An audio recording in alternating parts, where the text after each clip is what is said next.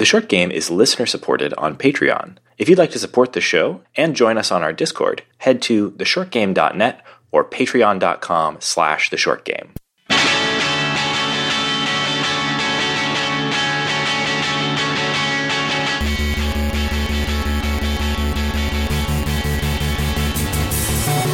Welcome back to The Short Game. This is a show about short video games, games that respect your time. I am Reagan Kelly, and this week I am joined by just one very cool co host, Laura Nash. Hello. Hello, Laura. And this is the first episode of our coverage of IF Comp 2020. Happy fall, y'all. Yeah, happy fall. Uh, IF Comp uh, so this is just our sort of inaugural episode for coverage. If you haven't been with us through IF comps in the past, or if you're not familiar with IF comp, uh, first of all, this episode is mostly going to serve as sort of an introduction to the comp and just a brief intro to how we're going to be covering IF comp this year. And it's going to be a little different from years past. Our format is changing for a few reasons. Um, in ways that I'm very excited about. Uh, but I'll, I'll, first say that uh, we are down a couple folks here. Nate uh, I hope you're having a wonderful time uh, taking care of your young one. Congratulations again. Yes, congrats. Yes, and uh, Shane couldn't be here this week, so it's just me and Laura, but we're giving just a brief intro to the comp, and next week we're going to be back with our full coverage, which is going to be very exciting. But just to kick things off, uh, Laura, uh, for folks who haven't been with us for IF Comp before, or you know aren't familiar with the comp, could you give a little bit of a background on it? Sure. So IF Comp is a competition of interactive fiction. That's what it stands for. And it's a yearly event where people uh, can submit a work. The only rules it has to be uh, free, available, and uh, a premiere work. It can't have been published before. And uh, once you enter into the competition, uh, it runs for uh, you know normally about a month. Actually, this month, this year, it's going to run until November 29th, which is very generous. Mm-hmm. And I mm-hmm. think that's because there are 104 games entered. So every year we cover IF Comp, we spend the first episode going, oh my God, so many games. I think the first year we were like, oh my God, 70 games. Yeah. and now it's, oh my God, 104. Um, but it's, it's a really great spot to um, see what uh, is coming in the future. I think someone made the joke like, I can't wait to play IF Comp and find out what games will be like in 2030. Um, because it's a place to be experimental, it's a, a, place to be weird. It's also a place to do, you know, um, very small games, very big games. There's a huge amount of variety. Uh, and that's one of the things I like about uh, Comp. Not only is it in the fall when I want to stay inside and read, but it gives me a chance to seek out variety in a genre that, um, that you can really experiment when it's just words and maybe a little music and maybe a little uh, animation or art. Um, people get very creative, and it's always wild to see what happens. Yeah, and uh, a few other notes about the comp. Uh, so, uh, it, first of all, Laura mentioned it's been going a long time. This competition is a, you know, it, it's the biggest thing on the interactive fiction calendar every year, and it has been for this is its 26th year, the 26th year of the comp. It started in 1995. Uh, and that's wild, right? Is it our fifth or sixth year of covering it? We've been doing it almost since we started the podcast. I'm pretty so. sure this is our sixth year covering the comp, which is mm-hmm. wild to me. We've been doing this a long time, um, but I've I've been a fan of IF comp since I was literally like a child. Like there was a time when I was very young where you know th- the only I, I had a, a, terrible computer. Um, I couldn't play most games on it, but I could play interactive fiction. And I found out about this thing where I could get games for free on the internet, and I was in. And I've been following IF Comp pretty much my entire life, which is kind of wild, right? Um, and every year I see something in it that I absolutely love. And so uh, this year is very exciting. We've got 104 games to play.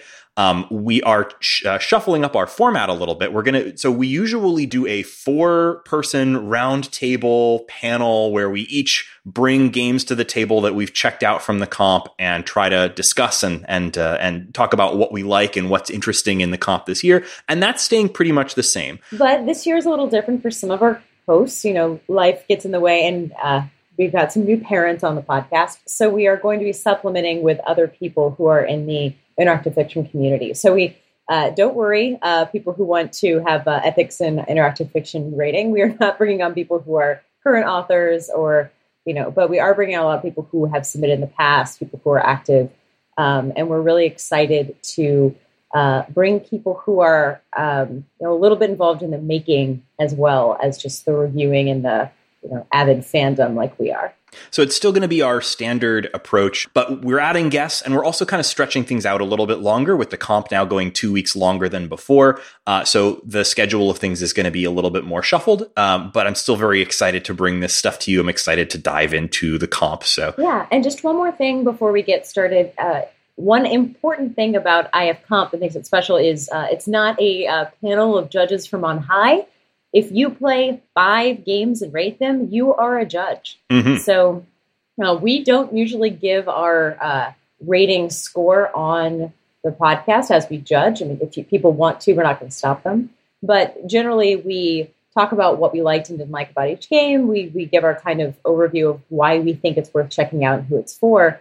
Um, and we rate every year. I think the most exciting thing we found is that like we love having people play enough games to be a judge themselves. And we really encourage you to play along, find games you like, rate them.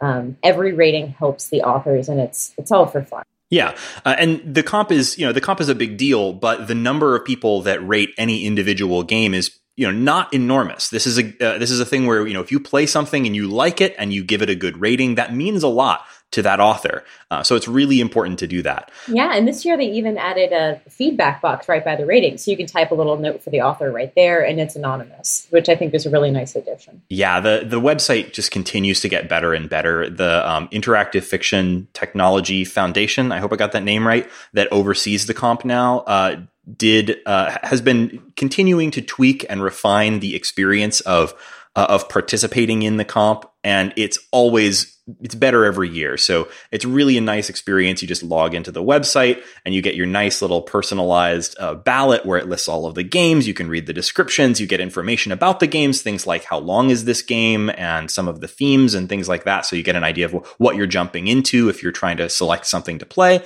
And right there next to the game, you can put in your rating as you're playing if you want, or you know, hopefully like right after. The the other thing about this is you're supposed to play each game for uh, either to completion or put in your rating at two hours. So if you're playing a game that's going to take longer than two hours to play, um, the main idea with this is you're supposed to give your rating at about two hours if the game is longer than two hours, um, and that's sort of the the standard by which people are kind of uh, kind of judging things.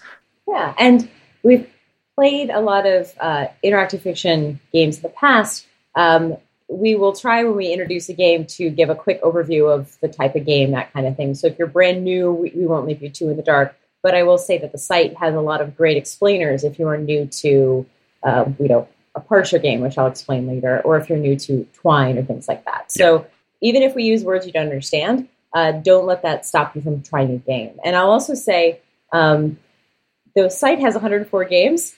Uh, listen to the site when it gives you a random shuffle or a personal shuffle and don't do it alphabetically because no. a lot of games um, there's a huge thing every year where the games that start with like a or b have a ton more ratings than games low in the alphabet so um, even if you are the most order monkey person in the universe uh, try to embrace that shuffle um, yeah, really no one is playing. Well, I mean, sure, somebody is, but pretty much no one plays all 104 games, right? So don't feel like you have to start at the top and work your way down, or you're not being fair to anybody. That's not really how this is meant to work.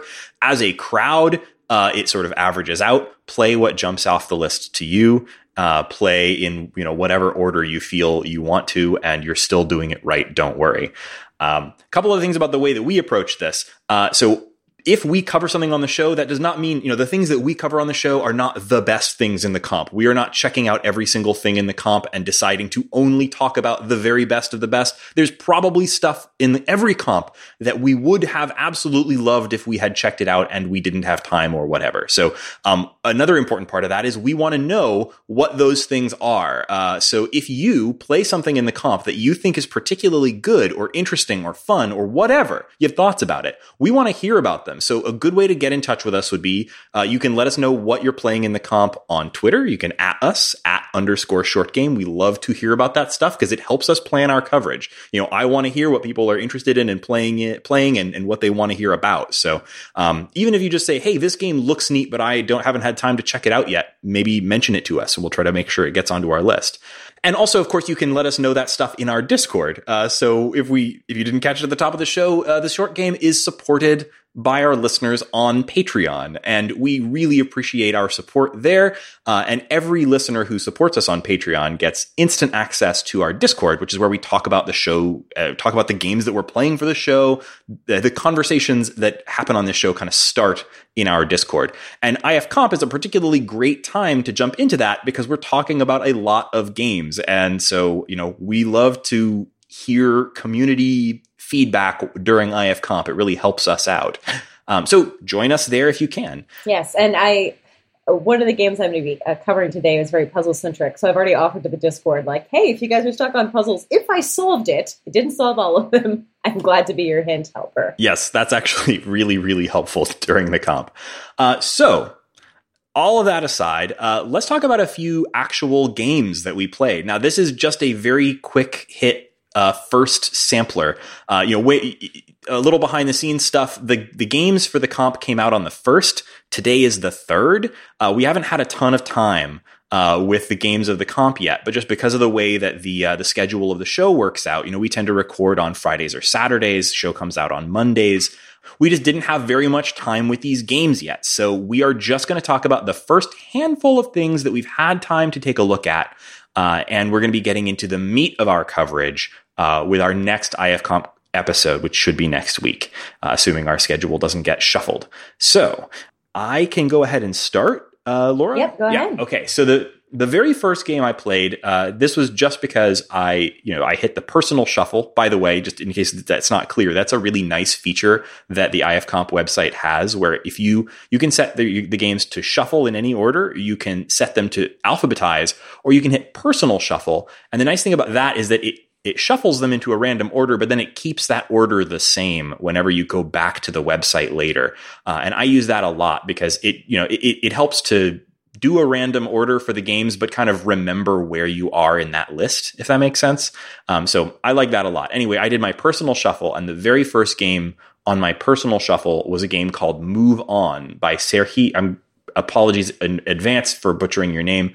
Uh, we will Sarah, butcher everyone's name. We always do. Not, We're really there's know, no pronunciation guides. Yes, and this is a very try. international comp. So you know the games are, uh, I believe, have to be in English, um, but it, it's a very international comp, and so we often have difficulty with names. And apologies in advance. Uh, so Serhi Mozhaisky he's an author that uh, so I, I, had to double check because I didn't remember his name, but uh, he's an author that's written something for the comp before that I really really liked and admired. Uh, that was IAG Alpha. Um, I believe that was a couple of years ago. I don't remember off the top of my head exactly when IAG Alpha was in the comp. Do you remember that game, Laura? I don't believe I played that one. It's it's been a while, so I may not do it justice with a with a off the dome description. Um, it was a very meta game. Uh, it it took place uh, at a uh, post-Soviet research institute, and uh, it was it, it, was very very meta. Uh, I, am trying to recall the details, but basically it was uh, it was a game where you it had a sort of self-awareness of being a game, uh, and some of the puzzles. Especially towards the end, were like very meta, like dealing with your own actions in the game. I, I, I'm, I'm not going to do it justice by describing it now, but I remember thinking it was just really, really clever and, and cool. So anyway, uh, this was another game by that same uh, creator, and I was pretty excited to play it. Um, and I think I'm, I so I, I want to say right out the front here that I am going to come back to this game uh, because I think it's it's really neat, and I couldn't figure it out yet. Um, it's a it's a chase game. It's a it's sort of an escape. You're trying to escape a some kind of facility with a mysterious briefcase. Um, the game it, it's very mobile friendly. So it kind of has like a, a, text scroll. I played it on my phone. Has a text scroll and a button at the bottom of the screen that says "Move On," hence the title. Um, and so it it looks like a choice script game or something like that. It looks like you're uh, you're you know looks like you're playing through like a CYOA type of uh, adventure, mm-hmm. but you only ever have this one option: move on. Um, and you're uh, you're trying you're trying to escape with your life. You're trying to make it to the airport with your briefcase to to escape to wherever you're going. Uh, so it's this very fast paced chase sequence, and you're just hitting move on. You don't have a choice of options. Um, the first time I played through it, I got quite a ways into the game. I thought I'm not exactly sure how far I got. Uh, but when I tried it again, at some point, I think I hit a truck or something. Like you get on a motorcycle, and then I got into a car wreck and died, and I had to start over. Um, and afterwards, trying it again and again, I could never even get quite as far as I got with the first time through. You are, um, I'm pretty sure it's doing something with timing. There is a very small icon of a car, like an animated car at the top of the screen that proceeds across the screen as you're playing this game. And it's feeding you text saying like, oh, you're escaping the, the, the building. You're, you're getting on a motorcycle. You're driving through traffic and so on. Um, describing the events of this chase sequence. And, uh, uh, and as you're doing that, that little car is progressing across the screen, and, and eventually, sometimes it will stop. Mm-hmm. I I thought at first like, oh, I just need to hit the button to move on when the car stops moving, or maybe before it stops moving, or something to do with the timing and i couldn't quite figure it out. Pretty much nothing i've been trying with it quite could could, could make me get very far into the chase. I don't know how to i don't know how to escape. Um, and it's such limited input. You know the, the way they say it in the description you're trying to escape with a mysterious briefcase but your options are limited. Can you survive the chase? And it's like no no I, right now i can't. I can't survive the chase. But i like that op- your options are limited and your option is literally you just have one button that says move on. I I am dying to figure out what the trick is to this I mean, game. There always seem to be some games in IF Comp where like the it's frog fractions. Like you need to figure out you need to go down to start the game. Like I'm like, sure there's something there's like that. There's like something that I've missed like that, that is it's, yeah. It's, it's, like you do this and it's like this is what the game says it is on the tin, and then you find out it's in space. Like there's that's it's frustrating when you don't see that. Um, but it, yeah, hopefully someone will um, uh, be able to subtly hint you and tell you how to move on so that we can uh, experience the full game. So that I can move on. Yeah, please let me know how to move on. Uh, I, re- I really, really want to know what the trick is to this thing.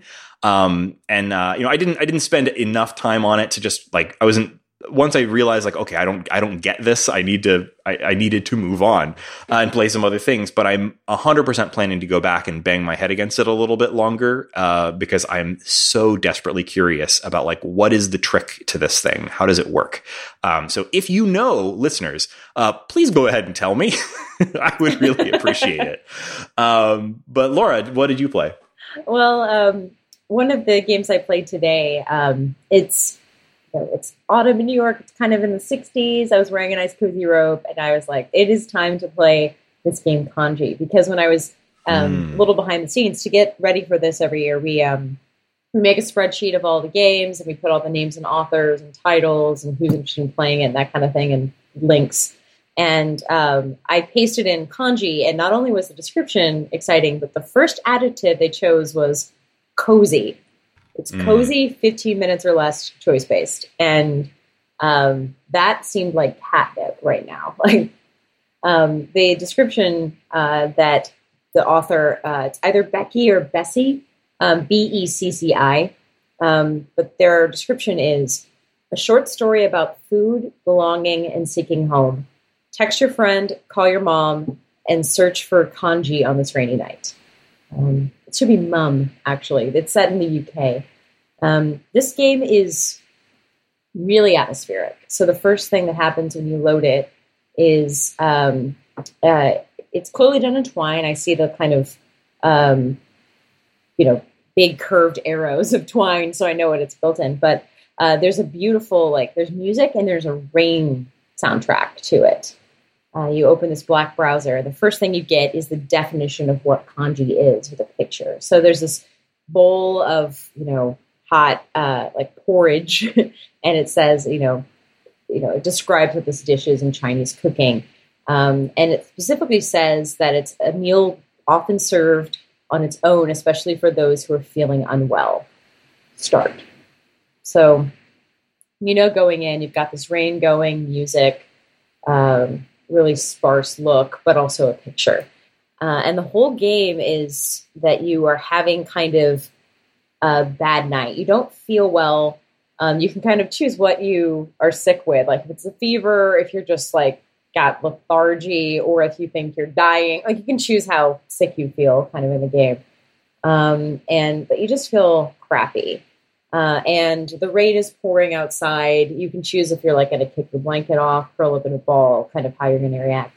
Uh, and you start seeing these kind of some sketch animations of like, you know, the window with rain animating behind it. Um, it's not distracting. It's not like a visual novel. It's just kind of accompanying the text side by side.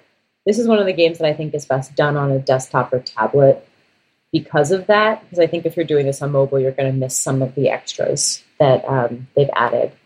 But you are sick and you call your mom, and then you remember your mom's in Hong Kong, and there's a big mm. time difference, and you miss the call. And you text your friend, and it actually turns into text bubbles going back and forth. Um, and it, it's there. Some of the options are really funny. Like you type your first thing is uh, you can choose between typing "I'm not being melodramatic, but I think death is near," or "The body is but a weak vessel," or "I need a very distracting Netflix recommendation." So like, there's it's not like you know, for a cozy kind of homesick, uh, you know, not feeling well, it's definitely knows like you you've got a sense of humor.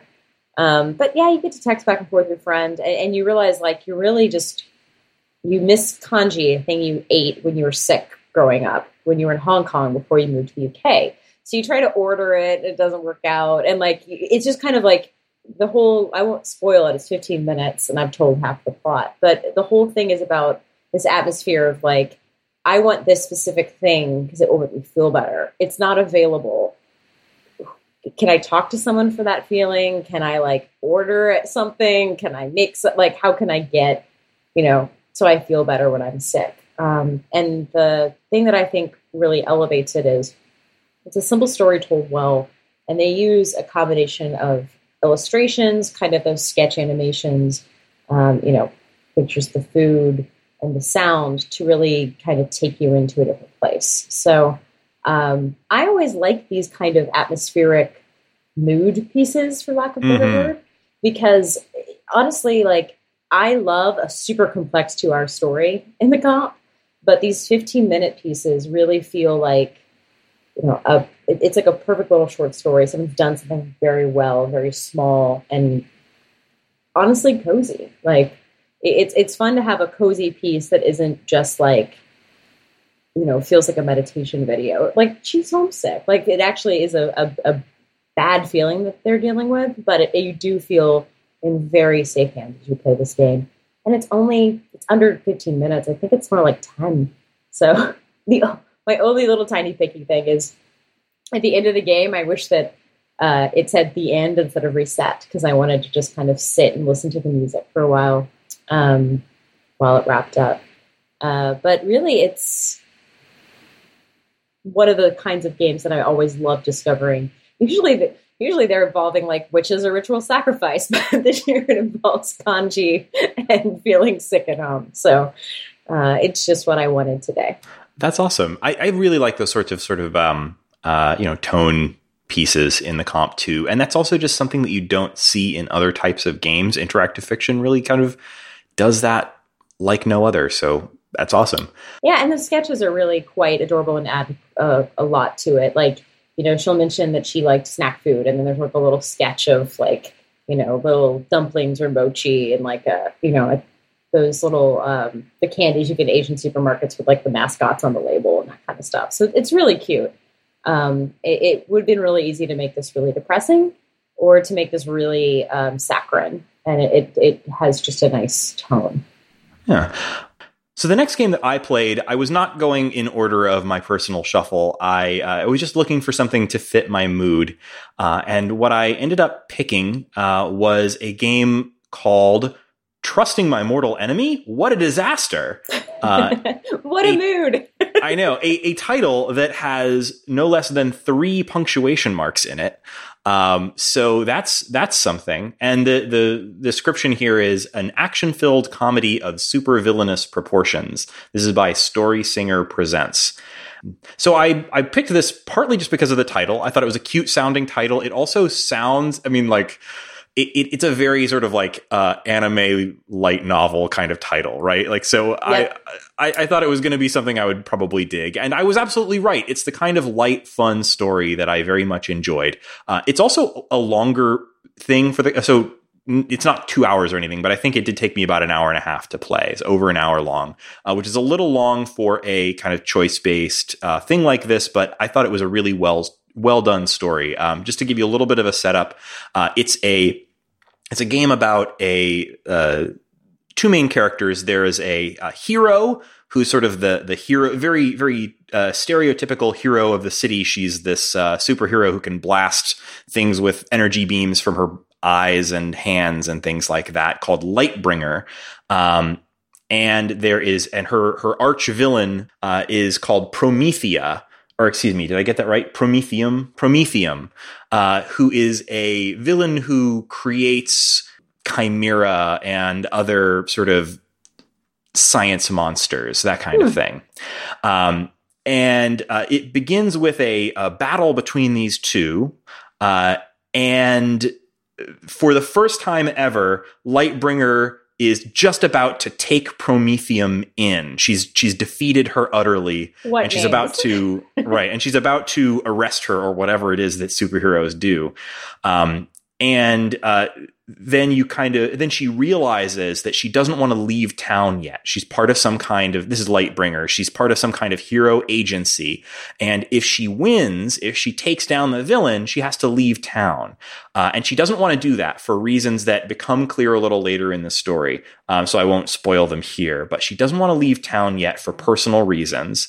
Um, and so she sort of whispers to the villain, like, I'll let you go, but I because I, don't want to leave town yet. Um, but we have to meet tomorrow over coffee and plan our next fights. Wonderful. and so the whole rest of the story is a sort of a cycle of these two these two women. Um, and by the way, they are they're unusual for a superhero story. Both are women. Um, uh, Lightbringer is an older woman than you would expect for a uh, for a superhero story. Uh, a, a significant uh, thing that comes up in the in the story is that she's getting hot flashes because she's going through menopause. Uh, not Ooh. something that you see in a lot of superhero stories. Uh, Prometheum is a younger woman, uh, but they have a certain connection because they continue to meet over coffee uh, and talk about uh, you know why they do what they do, plan out their next week's big fight, and then sort of play it for the cameras you know, Prometheum gets to live another day, not get uh, not get arrested, and uh, Lightbringer gets to stick around in town and not uh, have to move on with the demands of her job. Um, and uh, it's just sort of a fun story about the connection between these two women, uh, building, you know, where they thought they were they thought they were enemies, but actually they're friends, which is you know, uh, that's a story trope that always gets me, right? Like a hundred percent of the time, if you have like uh, rivals become friends kind of story, I'm in, right? So I, I thought that the characters were were really great. Um, uh, Prometheum, in particular, I thought was uh, was a fun villain. Uh, you learn a lot about her uh, her reasons for being a villain and all of that. The writing is not exactly like world class. I thought it was fun writing uh, that sort of fit the superhero pulpy nature of all of this. Um, uh, I, I, took some screenshots, but I I didn't. I, didn't end up getting screenshots of every any moments that I thought, thought were like here's this this great quote that I have to share. It's not that kind of writing. It's just it's really it's like a fun story that was a page turner. Um, uh, there were there were a few moments where I thought, wow, that's a good that's a good turn of phrase or that's a good bit, but mostly it's just like really a nice, well told little story uh, that I, I enjoyed. By the way, in terms of its uh, structure, it is primarily a, it's very Twine like. I'm not 100% sure if they're using Twine or not. Tech wise, I'm not sure exactly what they're doing, but, um, but it's basically just like uh, uh, text against uh, photo, probably stock photo backgrounds to kind of indicate where you are in the story. So, like a you know, if you're having a they're having a fight in a warehouse, there'll be like a, a generic photo of a warehouse in the background to kind of set the stage. The different characters have different colored text to indicate whose sort of POV we're seeing the story from because it alternates between mm-hmm. Prometheum and, and Lightbringer. Um, and um, the uh, the choices mostly boil down to whether or not you want to trust the other character. I'm pretty sure this game just has two endings. Um, because of the way that it's phrased and also just part of the way that it's structured. Uh, so throughout the story, there are a few minor choices outside of this, but seems like the big choices that happens, uh, it actually very much like tells you what's going on because you'll come to a choice in the in the text where it will literally show like an animated gift that gif that says trust time. And then you have a choice that's about whether to trust the other person or not. So the the whole thing is about like you, know, you play like out a, like a real-time event but it's do you trust them? Exactly exactly. It's like this this big trust time gif and then you have a choice of whether you're going to trust them or not. Do i do i reveal my my civilian name or do i keep it to myself, that kind of thing. Um, and uh, I, I don't know. I, I played it through, you know, like you do, trusting all the way, which was uh, the because that that was seemed like the the way to go in this story. But I think the there is a, uh, a, you know a bad ending if you don't trust each other and a good ending if you do i think is pretty much the way it works out so structurally like nothing eh, you know astonishing here, but uh, I had a lot of fun going through it, uh, and uh, I'd recommend checking it out if the if the story sounds like it appeals to you. That does sound like a like for the right mood. That sounds like a perfect game for it. Absolutely. Oh, I'll also say I, I played it on uh, on iPad. It was perfectly fine on mobile. I would definitely recommend checking it out there or uh, or on a computer, whatever you're playing on. Laura, what's next for you? So I played Sage Sanctum Scramble by Arthur DiBianca, and mm, he fun. is uh, kind of the puzzle guy. Like he's done IFCOMP before, and he's known for like uh, puzzle mechanics. Often, like he'll come up with one interesting puzzle mechanic, and you know, make a whole game around it. Like he did the wand in the past inside the mm-hmm. facility. Um, more that I can't remember, but but usually his his whole deal is like he you he plays parser games, just ones where you type in words to move forward, for lack of a better word. Um, and they usually are like transformation games or like, oh, it's uh, you're an archaeologist and you're moving statues around, like really complex puzzles for um, interactive fiction. So I uh, knew that this was going to be the game that I played, and maybe no yeah. one else did. These are always the Laura games. I, uh, I, I, I very much respect Arthur DiBianca's work, but every time I've ever tried to play one, I've been completely stymied by the the puzzles. Uh, I mean, I, have said this many times on the podcast. I, I'm I'm the puzzle dunce among us, and Laura is the puzzle queen. So uh, I'm glad that you you took this hit rather than me. well, it's, it's like um, it, it's practicing. So like if you if you do the more puzzles you do, it, it's almost unfair. Like the more puzzles you do, the better at them you are. So mm-hmm. it, it's a very unfair thing. Like you're you call yourself a puzzle dunce, but that just means like you haven't necessarily like you don't spend random Saturdays like running around Mark's solving puzzles like I do. Yeah. Well, what you're saying is apply yourself, Reagan. Come on. uh, it's okay. Like you have two children, I have puzzles. It's okay. okay. we all use our time wisely. Um, so this one, uh, Sage Sanctum Scramble, uh, was a really interesting direction for him to go in because it's like getting a book of variety pack of puzzles. Um, you uh, they all share a single keyword answer. Like um, they say at the beginning, like every puzzle will have a four to nine letter word as the answer. Um, but you're really just going uh, from room to room in this uh, kind of wizard facility, the sanctum, and each room you go into is there's a person there or a note or something, and you have to solve the keyword for the room. There's a lot of word puzzles, but there's also like drop quotes and substitution ciphers, or there's machines that transform words into other words, or there's a map where you're wandering around from northeast southwest and trying to find a hidden passage. Uh, there's a room where you walk into, and a guy's like, I like verbs that start with A. And then you start naming them, and he's like, cool. I need 30. so you have to just type 30 words, 30 verbs that don't end in ing that start with the letter A. Um, that was one of the puzzle rooms. So, like, there's a huge variety. Um, as you solve, you unlock more and more. And like any good puzzle game, they um, they curve. So, like, they'll start off and you're doing things like, oh, this one, like, A is one, B is two, C is three. Like, you start off with that kind of stuff where like maybe the first letter of every word says a word and that's a keyword or literally fill in the blank. Like there's a limerick and you solve the rhyming word. Um, but by the end like there are machines that flip tiles or like um, crossword grids where all like it's the little squares where the whole thing is a crossword. Um, or you are like a mime is pantomiming words. You have to figure out what she's pantomiming. Like it's it's wild hmm. the variety of puzzles. Um, but you always just type one word in.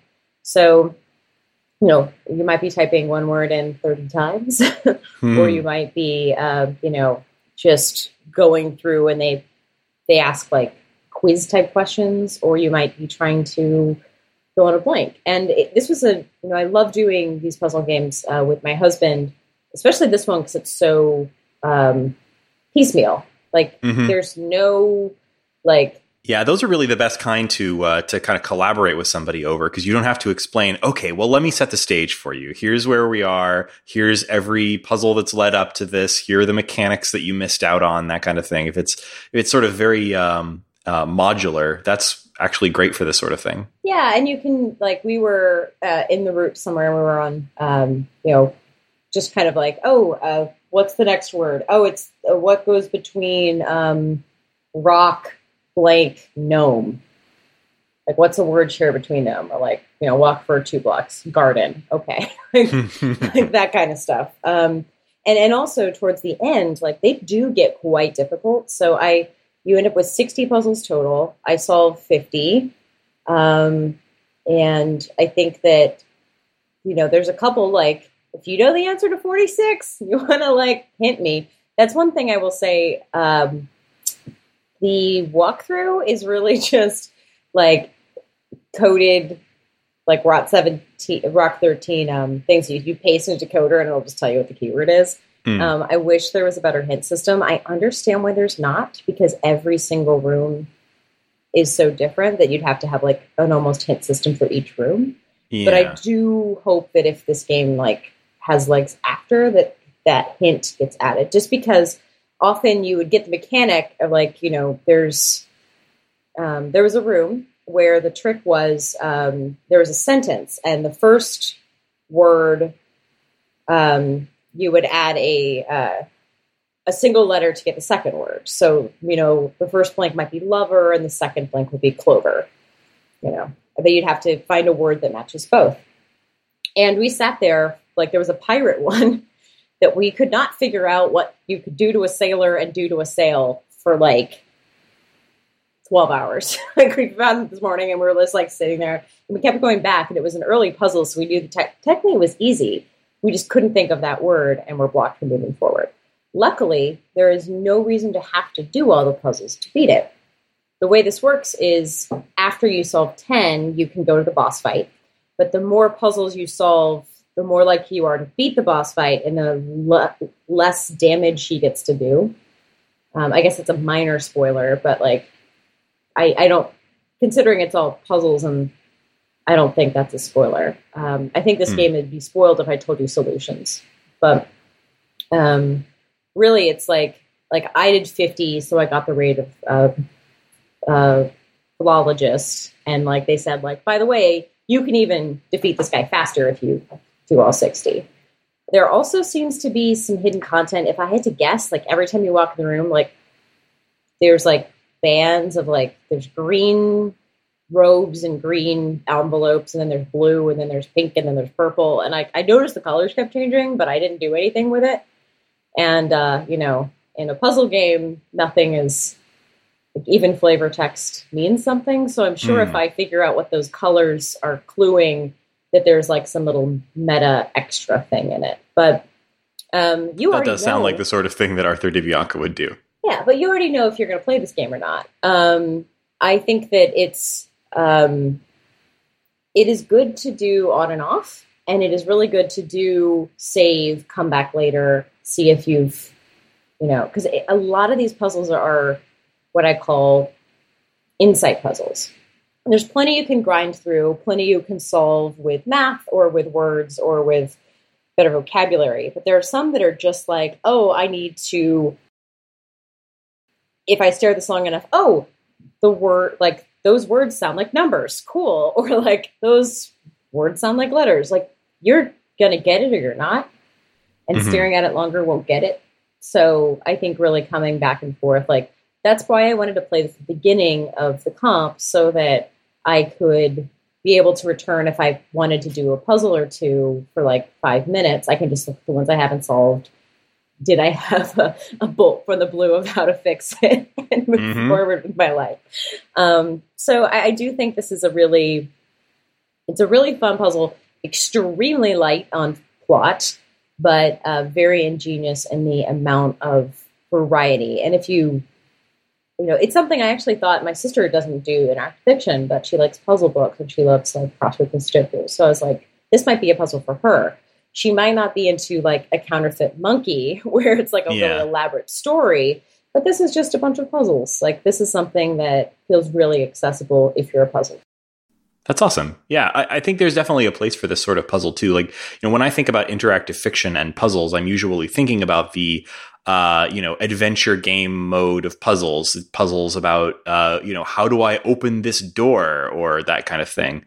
Um, yeah, where in this room is the hidden secret of the love letter? like, right. Yeah, but like having the sort of more, I guess, abstract puzzles, uh, you know, it's really fun approach too, and I'm you know glad to see more of that.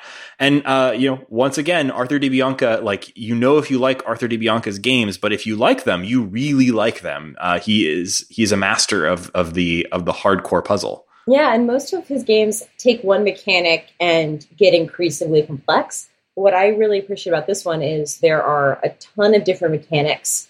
So even if you're like just a word puzzle person, I think, and you don't want to do any ones dealing with uh, ciphers or math, you can probably still do unlock all 60 puzzles, do the ones you think are fun, and beat the boss. Like, I, I don't think a lot of games force you to solve all of the puzzles.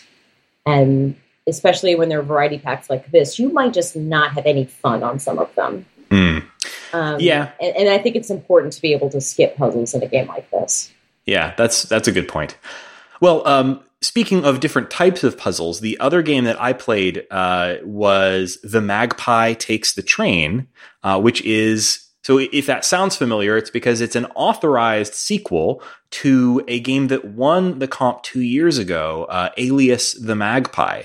Uh, so if you don't remember, Alias the Magpie was by JJ Guest, and it was a uh, it was a parser based uh, uh, IF where you were you're a, a, master gentleman thief called the Magpie, and you were breaking into a large English manor home to steal something. I don't really remember what it was exactly now. It's been a couple of years since I. A MacGuffin. yeah, you were stealing something cool, uh, something very valuable, and it had that great sort of Arsène Lupin, like gentleman thief, like uh, climbing through windows, changing disguises, that kind of thing vibe to it. And I had a lot of fun with that game.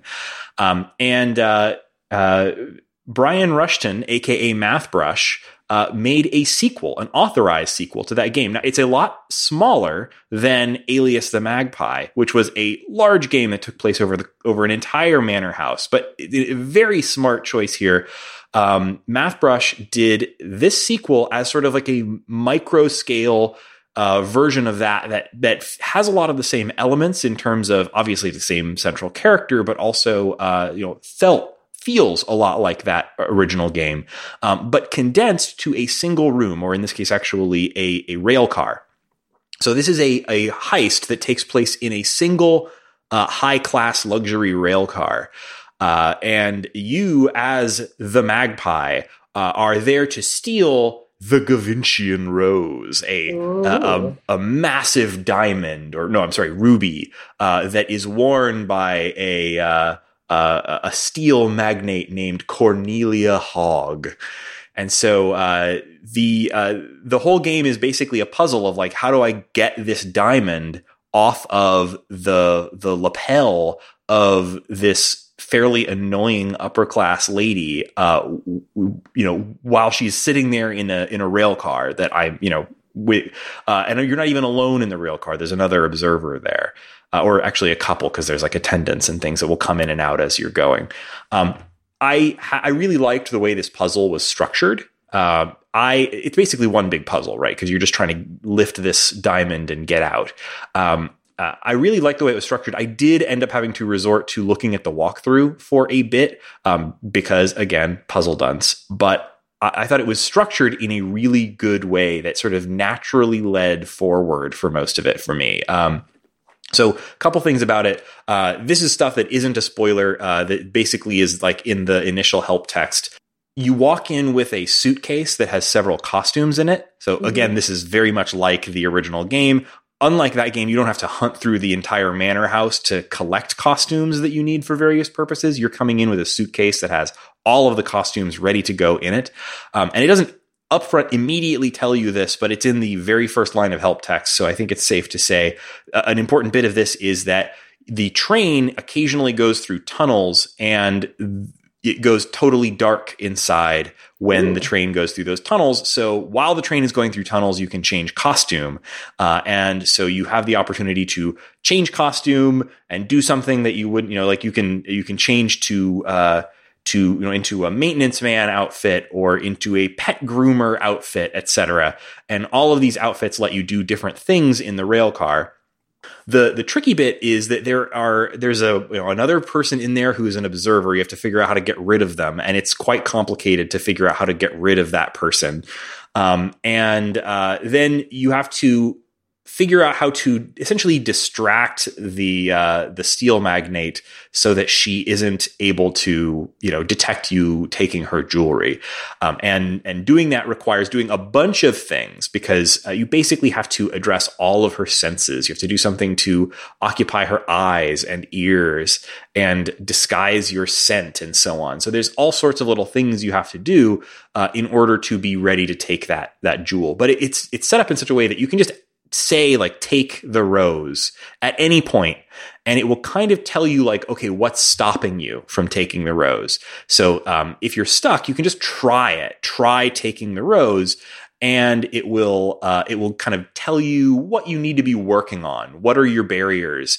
Uh, and that sure. really really helped with the uh, with the progress. So i really really like the magpie as a character and i love costume changes as a puzzle mechanic. It's just always fun. I mean, it it it always sort of has this like ludicrous feel to it, but it's also like it's fun to change clothes, right? So I, I love yes. I love that mechanic as a as a puzzle. So if you liked Alias the Magpie, um, but you want something that will be a lot shorter, this uh, took it's listed as an hour on the IFComp page. Um, I think I took just a little longer than that, but it's because I spent a long time really stuck. So I think actually, if you didn't get stuck in the same way I did, it's probably less than an hour for many people.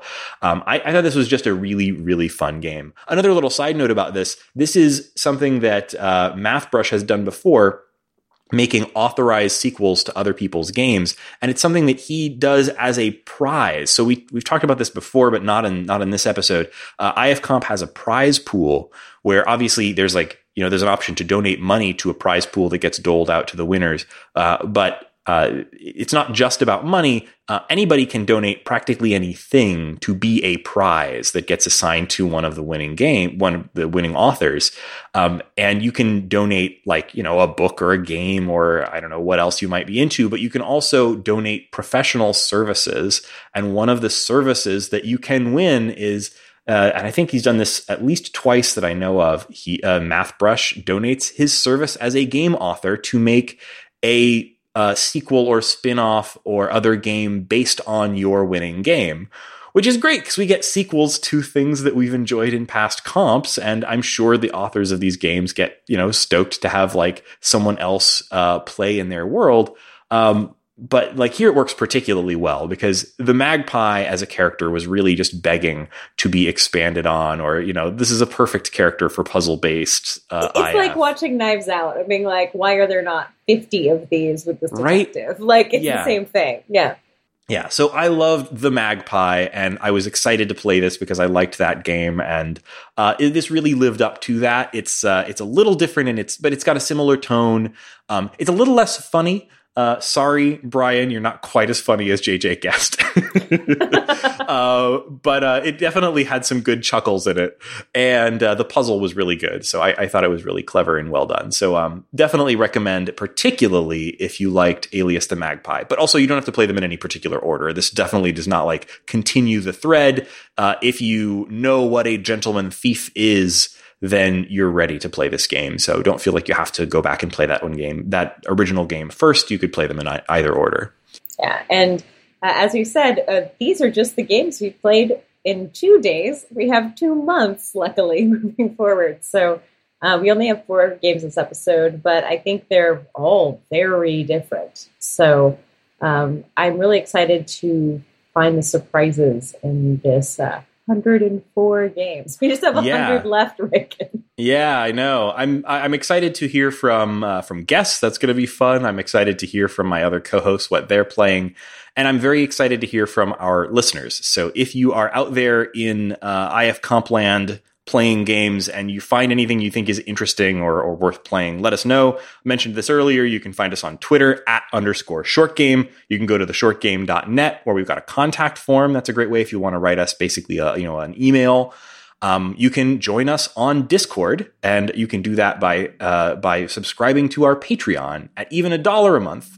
Uh, you get instant access to our Discord, and you can come into our IF Comp channel where we're talking about games. And you can tell us all about why you think that whatever game you like best is the best game in the comp. We would love to hear about that.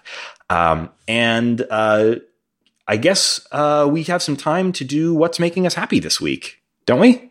Yes, we do. And I'm really glad because uh, I get to recommend a YouTube video, which I never do. Um, I'm really excited because uh, I uh, was a big fan of the Bon Appetit uh, cinematic universe before uh, everyone was declared racist for not paying people, um, which made me really sad because I liked uh, watching those videos. And there was a woman named Sohla, who was in so many of the videos in the background, um, kind of answering people's questions and solving uh, problems and basically being a, a, super competent expert who didn't have her own show. Uh, she asked to be paid for being on screen and uh, didn't get paid, so she left Bon Appetit. Uh, and uh, that's all the prelude for now she has her own series on another YouTube channel, and it is wonderful. so nice. I'm super happy that Sohla is getting paid uh, and that Sohla's show is super fun. The, the theme is it's called Stump Sohla. And she really liked uh, apparently like 60s game shows. Uh, and she, her whole thing is being hyper competent. So she's got two episodes out right now. And the first one, um, they're like, we're going to be making mac and cheese in this episode, but let's spin the wheel and find out how you're going to make it. Uh, and it lands. This wheel has things like astronaut food and like make it scary and like you know just all kinds of weird stuff. And the first uh, mac and cheese lands on 18th century. Oh no! it is. It's only 11 minutes long, including the entire introduction to this thing, because she's just like, "Cool, I think I'm going to make spätzle with spelt because that's a, that's an ancient grain, and I'm and then I'm going to make bechamel and add a lot more cheese because people die young back in the 16th century. And she's like, and I'm going to cook it over an open fire. So she just then does that. Like, yeah, it takes her five hours, but it's more of a burn on the 18th century. and the only time she kind of sucks is when like the fire pit breaks because you're not supposed to make a fire in like a residential fire pit. Like you're not supposed to be cooking food over it. Um, so she has to like improvise with like a grill and some other stuff. But the second one is really so the first one's like a proof of concept. She's just hyper competent and makes uh, mac and cheese over an open flame completely from scratch, makes pasta, does everything.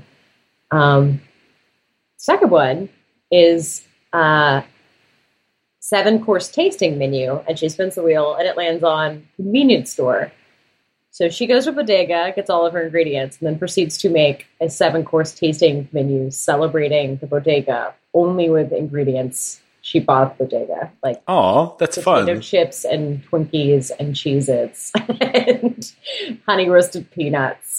And it's it's astonishing how again, if you like watching people who are good at their jobs and creative, uh, she's just like, yeah, this is what I'm thinking for my seven course meal. And she kind of taps stuff and like, you're just like, oh God, like chefs are just better than us at cooking. Like they're on another plane of existence when it comes to cooking because they just completely radically can transform stuff. And it's insane. It's, it's, that one's more like 35 minutes. And it's like, yes, this is exactly what we hoped would happen when you left Bon Appetit. Like, you get your own show, and it is just like, look how good I am at my job. It is so entertaining.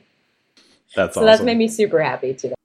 Wild. Okay. Stump Uh, Sohla. Mhm. That sounds really fun, and I never really got into the uh, those those videos. I'd watch a few when people would send them to me, but um, right when I was getting to a point in my life where I was like, I would really like to watch some of those. They started, you know, the, the Yeah. controversy around them began, and I was I like, know. oh, well, I guess I. and the channel's been completely quiet as it should be, but it's really Yeah. like a lot of the people on it, um, especially like Sohla's some of the people of color who wasn't being treated right, and it's wonderful to see her uh, shine. It's great. Yeah, I, I'm I'm excited to check that out. Thank you for the recommendation. That sounds like a lot of fun. Um, I, I'm checking out something that's a bit in theme uh, with uh, this week, and I haven't. I'm not super far into it, uh, but it is definitely making me happy. So I thought I'd go ahead and share.